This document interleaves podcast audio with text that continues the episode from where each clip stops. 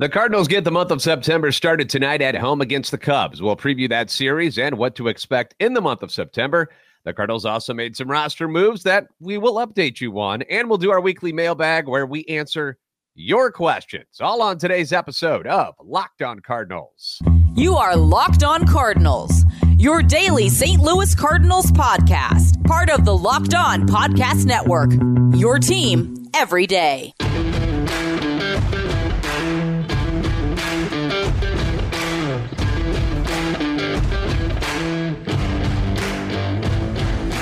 Hey there, Cardinal fans. I'm JD Hafford. I'm a national radio sports anchor, born and raised in the Lou, lifetime Cardinals fan, and your host for Locked On Cardinals, part of the Locked On Podcast Network, covering your team every day. You can follow me on Twitter at JD Sports Radio and follow the podcast at LO underscore Cardinals. I want to thank those of you who make Locked On Cardinals your first listen every day. We are free and available wherever you get podcasts. You can subscribe on iTunes, Spotify, Google Podcast, on YouTube. Be sure to like and subscribe and comment so you can interact with us. This is a show serving Cardinal Nation and giving the best fans in baseball all of the info about the birds on the bat. So the Cardinals come out of an outstanding month of August where they went 22 and 7, which was tied for the most wins in the league with the Dodgers. They've opened up a six and a half game lead over the Brewers, who had a rough August, going 12 and 15 and are 37 and 42 since the beginning of June. They lost last night, by the way, getting shut out by Merrill Kelly and the Arizona Diamondbacks. So the Cardinals, meanwhile, on the other side, they've gone 48 and 34 and have pretty much taken control of the NL Central as we begin the schedule here in September. Now, they begin the month with three against the Cubs this weekend, who did have a decent August. They went 15 and 15. Then they get four at home against the Washington Nationals, who have the worst record in baseball. Then they go to Pittsburgh for three. The Pirates, they have the third worst record in baseball. Then they come back for two against the Brewers, then five games in four days at home against the Reds, who have the fifth worst record in baseball. So that's 17 games against some not so good teams, with only the Brewers with a winning percentage over 500. And as I mentioned earlier, they haven't been a 500 team since June.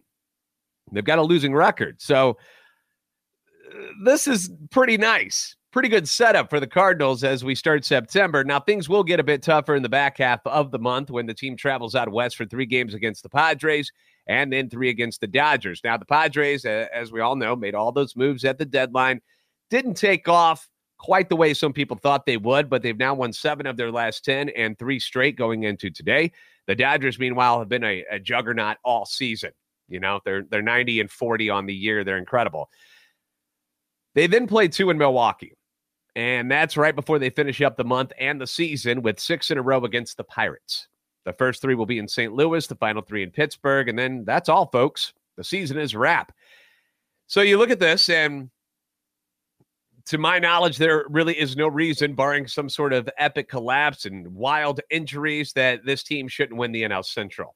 It's theirs. The Brewers are out west again uh, against Arizona and Colorado, but this month, they still have to face the Mets and the Yankees, plus the Cardinals, with the games against the uh, Giants, the Marlins, and the Reds sprinkled in. So on paper, that's a tougher schedule for the Brewers than than, the, than what the Cardinals are facing here in September.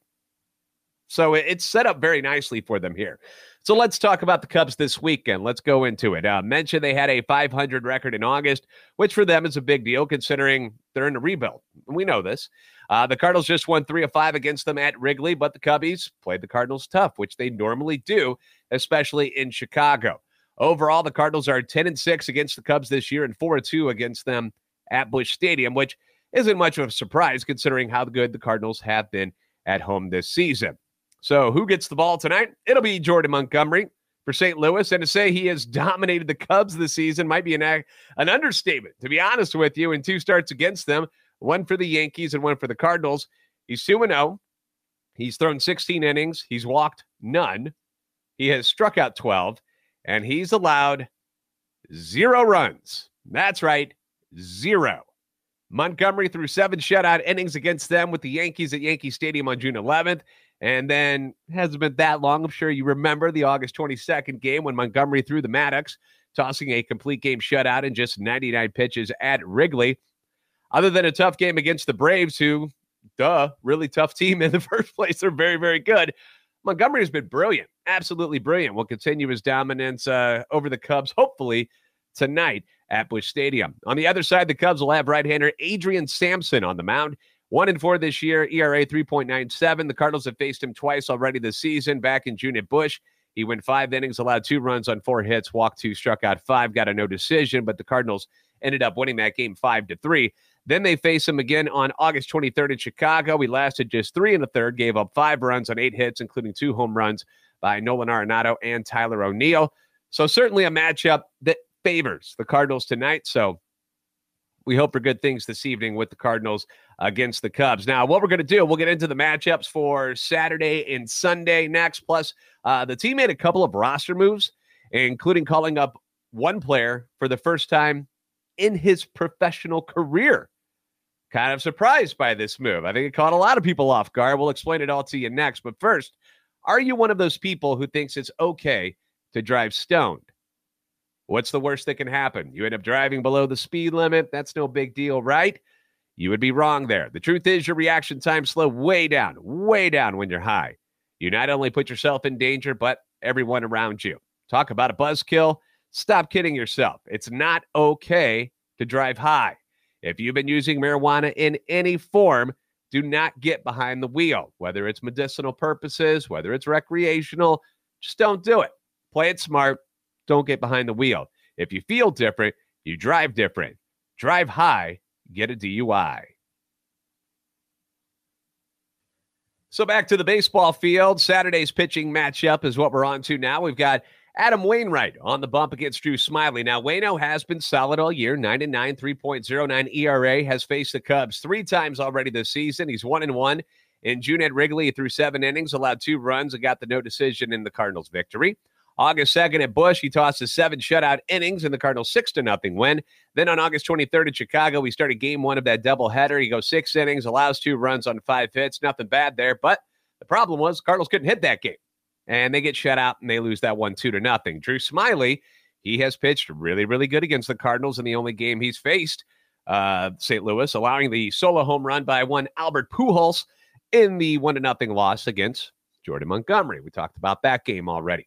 Then on Sunday, you've got Miles Mikolas against Marcus Stroman. Now, Miles, he's going to try to get back on track in this one after taking a loss and a no decision in his last two outings. That loss was against the Cubs. That was August 24th when he went six and two thirds. He gave up five runs. Only three of those were earned, by the way, on six hits as the Cardinals fell seven to one. The long ball kind of been the enemy for Mikolas recently. Got him in Cincinnati. Remember, he gave up those three long flies at Great American Ballpark, but uh, Hopefully, a return to Busch Stadium and some home cooking will do him some good. At Busch this year, Mikolas, he's been outstanding. 5 and 2, 2.45 ERA. On the road, eh, not as great. He's 5 and 8, 4.41 ERA. Now, Marcus Stroman, he's been ripped by the Birds this season. If you remember back in June, nine runs on 10 hits in four innings. August 4th, he was better. Three runs, five hits, six and two thirds. But then on the 25th, five runs, 11 hits in five innings. So the Cardinals normally hit him well. Let's hope that trend continues on Sunday when they uh, have the afternoon game at Busch Stadium. Now, the Cardinals did make a couple of roster moves yesterday. Uh, they announced that they have selected outfielder Ben DeLuzio onto the big league roster and recalled reliever James Naile from AAA Memphis.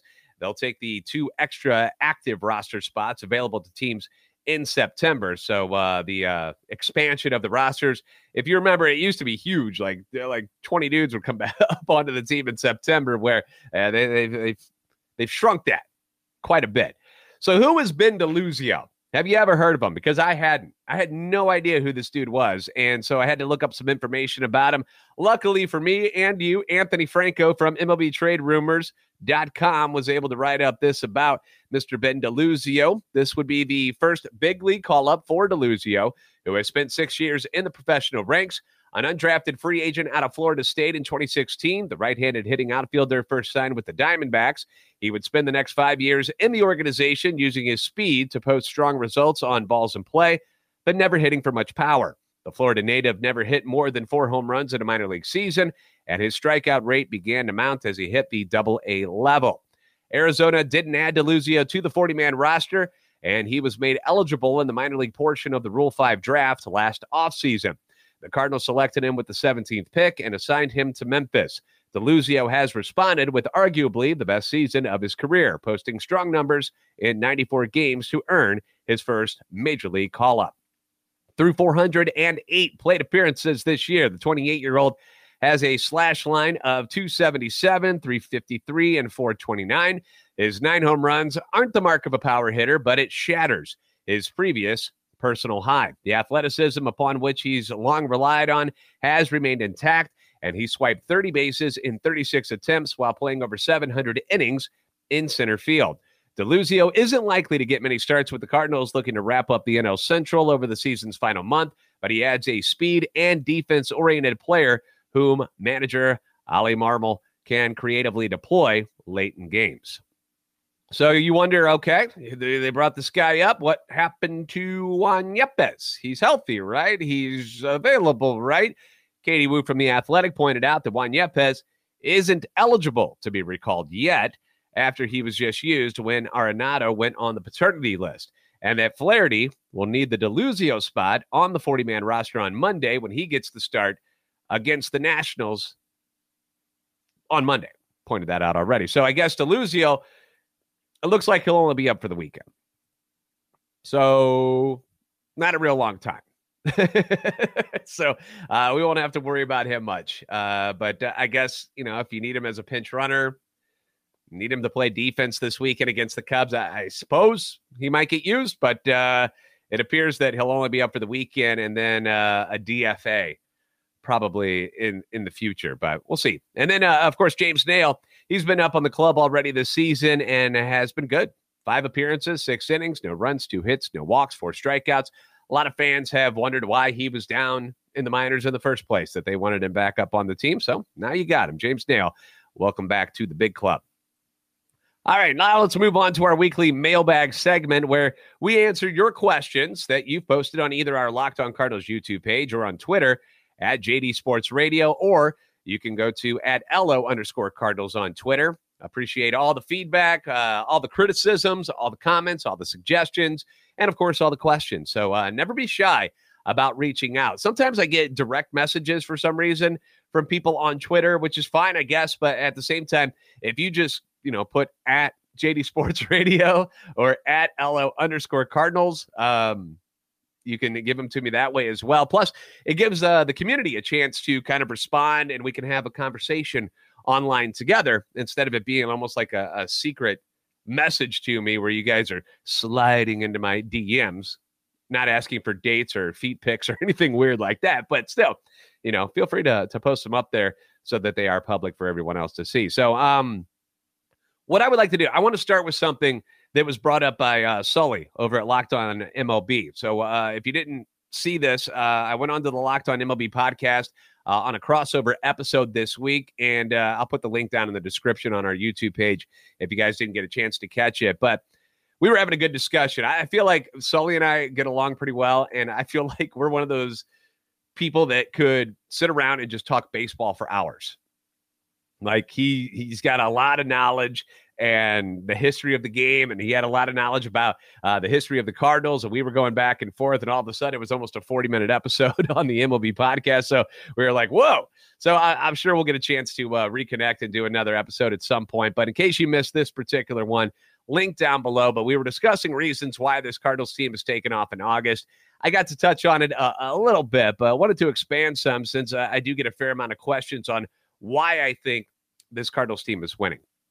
First off, I want to give credit to rookie manager Oli Marmol, who has made the transition from a bench coach to manager almost seamlessly. Now, I uh, we brought up in in the MLB podcast uh, about Mike Shildt getting fired, Marmol having to come in and take over for a guy who was very very successful as the manager of the Cardinals, won a manager of the year award while he was manager with the Cardinals. He did a great job, but it looked like he and upper management didn't see eye to eye on some things, and so they let him go. And uh, they trusted Oli. And I know all managers are going to make mistakes. It happens. It happens to the best of them. But for the most part, this season, he's been able to mix and match as well as anybody in baseball. And he seemed to, to seem to find his groove in August, which, you know, by that point in the season, you kind of know who your pieces are. There's not a lot of turnover anymore on the roster, barring any injuries. So He's got his dudes, and he's been doing his best to put the team in the best position to win, even at the cost of everyday at bats for some of the younger players, which we know some people get worked up about. They want to see the young guys. They want to see them get as many at bats as they possibly can because they want to see this young talent and what they can do at the major league level. But he's been able to somehow talk them all into jumping on board to the fact that to win ball games, they're not going to get to play every day. Younger guys like Dylan Carlson and Nolan Gorman. As much as we want to see those guys in the lineup each day, the stats don't lie. Small sample size, but Gorman has not hit well against left handers 222, no home runs, two RBIs, seven strikeouts. Granted, 22 plate appearances. Against righties, hitting 237, 13 home runs, 31 RBIs, and 259 plate appearances. Eventually, at some point in his career, Gorman will be an everyday player. We know that. But right now, it's against righties only if possible. Carlson, who's a different kind of guy because he's a switch hitter, can go from both sides of the plate. Elite defensively. Just hasn't fared well against right handers this year. He's hitting 210, five home runs, 26 RBIs in 307 plate appearances. So he's had plenty of chances to prove himself, unlike Gorman against the lefties. He's gone up uh, against the right handers a ton this year, and he just hasn't produced. Then from the right side of the plate, Carlson, smaller sample size again, 119 plate appearance and appearances, but he's hitting 324. 324. Three home runs, 13 RBIs. Lars Nootbaar. Everybody loves Newt. Been tremendous in right field since the Bader injury and then the trade. So he's gotten to play pretty much every day a much better hitter against righties. 255, 10 home runs, 26 RBIs. Against the lefties, kind of ugly. 205, zero home runs, six RBIs. I mean, that's not kind of ugly. That's ugly. But the difference is he gets on base a lot. On base percentage of 420 in July, then 422 in August. And I told you yesterday, uh, 23 walks in the month of August, second only to Aaron Judge and Juan, so- and Juan Soto in all of Major League Baseball. So that's elite level as far as taking walks. Brendan Donovan, speaking of taking walks and getting on base, this guy, the epitome of a Swiss Army knife for, for Oli on the ball club, plays multiple positions, has an act for getting on base. He's hitting 298, two home runs, 30 RBIs with an OBP of 391 against the righties. Remember, he's a left handed hitter. But then against lefties, 265, no home runs, seven RBIs. Power is not his thing. We know this. But his OBP is 419 against the left handers. And if he had enough at bats to qualify, he'd be third in the National League in on base percentage behind Juan Soto and Paul Goldschmidt. I mean, oh, that I mean, you're that's the top, man. That's how good Brendan Donovan has been. And utilizing these young players the way that Oli's done so far, and you know, teaming them up with your with your stars, Goldschmidt and Arenado, plus O'Neill getting healthy and locked in. Pujols, I mean, going crazy since the All Star break it's been outstanding. So, um, Oli, fantastic job. I also want to give a shout out to John Mozeliak, Mo in the front office. How about the additions of Jordan Montgomery, Jose Quintana? And let's not forget, because this gets glossed over as well, the additions of JoJo Romero and Chris Stratton in the bullpen. They've been huge. Now, nobody even blinked when the Edmundo Sosa deal went down. They trade him to Philadelphia. He can't hit a lick for St. Louis. Like we're getting nothing out of him offensively. Defensively, great. Wonderful speed when he gets on base, but he wasn't doing it. They needed the roster spot. They flip him. They get JoJo Romero in the deal. And when it happened, I don't think anybody even cared. Everybody's like, eh, whatever. Now he's like, he's your trusted lefty arm in the bullpen. After Cabrera imploded and has been sent down, Romero's thrown five innings, since joining the big club. No runs, no walks, one hit, six strikeouts. He's been incredible. Chris Stratton, damn glad to meet you, who seemed like a throw in in the Quintana deal. His last four appearances, he's thrown six and two thirds innings, one run on one hit. He's walked six, which I hate, but has done a nice job eating innings when they've needed him to. He's doing what he was brought on board to do. He's not a guy that's supposed to come in in the seventh and eighth innings in high pressure situations and get you out of it. He's there to eat innings in case one of your starters doesn't go very far or an injury happens. You know, that that's what he's there for. Pallante, same sort of role, except Pallante, you trust a little more to get out of tougher situations like he did in Cincinnati recently. Whereas Stratton, not so much. Uh, you're bringing him in early in games, fifth, sixth inning, stuff like that, lower pressure situations, but that's his role, and he's doing fine in it. Um, so those are some of the reasons why I think this Cardinals team is winning. You know, uh, obviously you've got Arenado and Gold. You know, you got these guys doing what they're supposed to be doing on the field. But some of those other reasons are why this team is winning ball games. And uh, I just wanted to point those out because, you know, we could sit there and talk about Jordan Montgomery and talk about how good Wainwright's been and Helsley. It's, you already know that stuff. These other things, they're they're they're important as well because it takes a, a, complete team to win all these ball games. All right, we got time for uh, one more question here. Okay, this was a fun one, and I wanted to do this one for sure. So I'm glad we have time to squeeze it in because it's something that has nothing to do with on the field. This one from Blake out of uh, Ballwin, Missouri. I remember playing at Ballwin Ballpark a lot growing up. Favorite baseball movie, and this is always a a, a cool question because I love movies. I'm a huge movie guy. If you haven't noticed, I like to drop quotes from movies all the time. It's something that makes my wife sick because I do it all the time. But then my guy friends, we can all we just start going back and you know how it is with guys. You start going back and forth with between the different quotes, and it's just fun. So um, baseball movie. So there, there's a lot of them to choose from. Okay. Uh, first, for the wife, huge baseball fan as well, by the way, even though she roots for the Cincinnati Reds. It's awesome to be married to somebody who loves baseball as much as I do. Uh, baseball movies, she loves them too. Sandlot. Sandlot's her favorite one. That's always a cool one to watch. Uh, Bad News Bears, early ones, not the remake. Remakes, don't want anything to do with those. Uh, but the early ones, solid stuff. Um, underrated one, Mr. Baseball, starring Tom Selleck.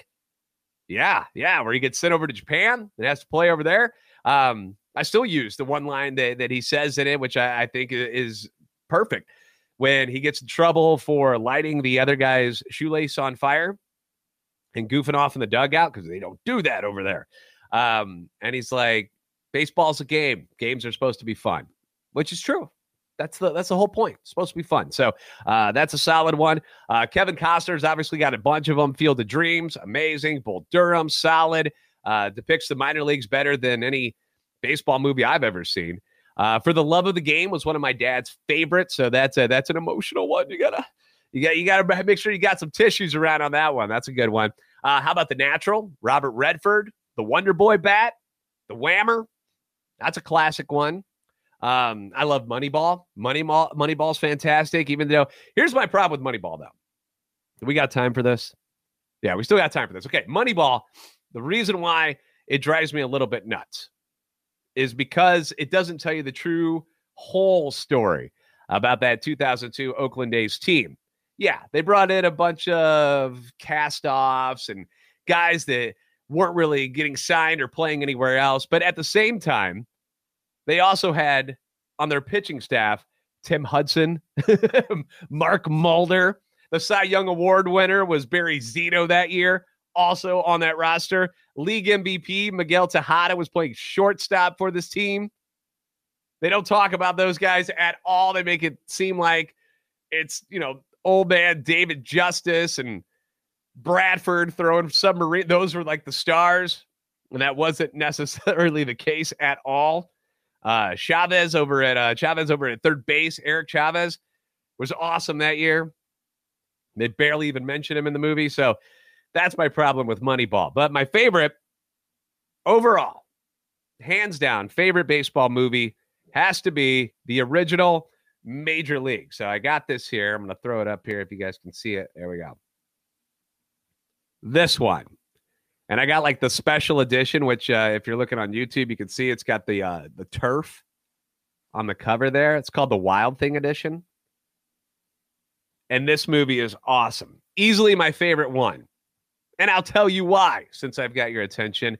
Um, first off, so quotable. So many great quotes in this one. Hilarious moments, obviously. And most of them I can't really go into because they cuss, and I'll get in trouble if I cuss on this.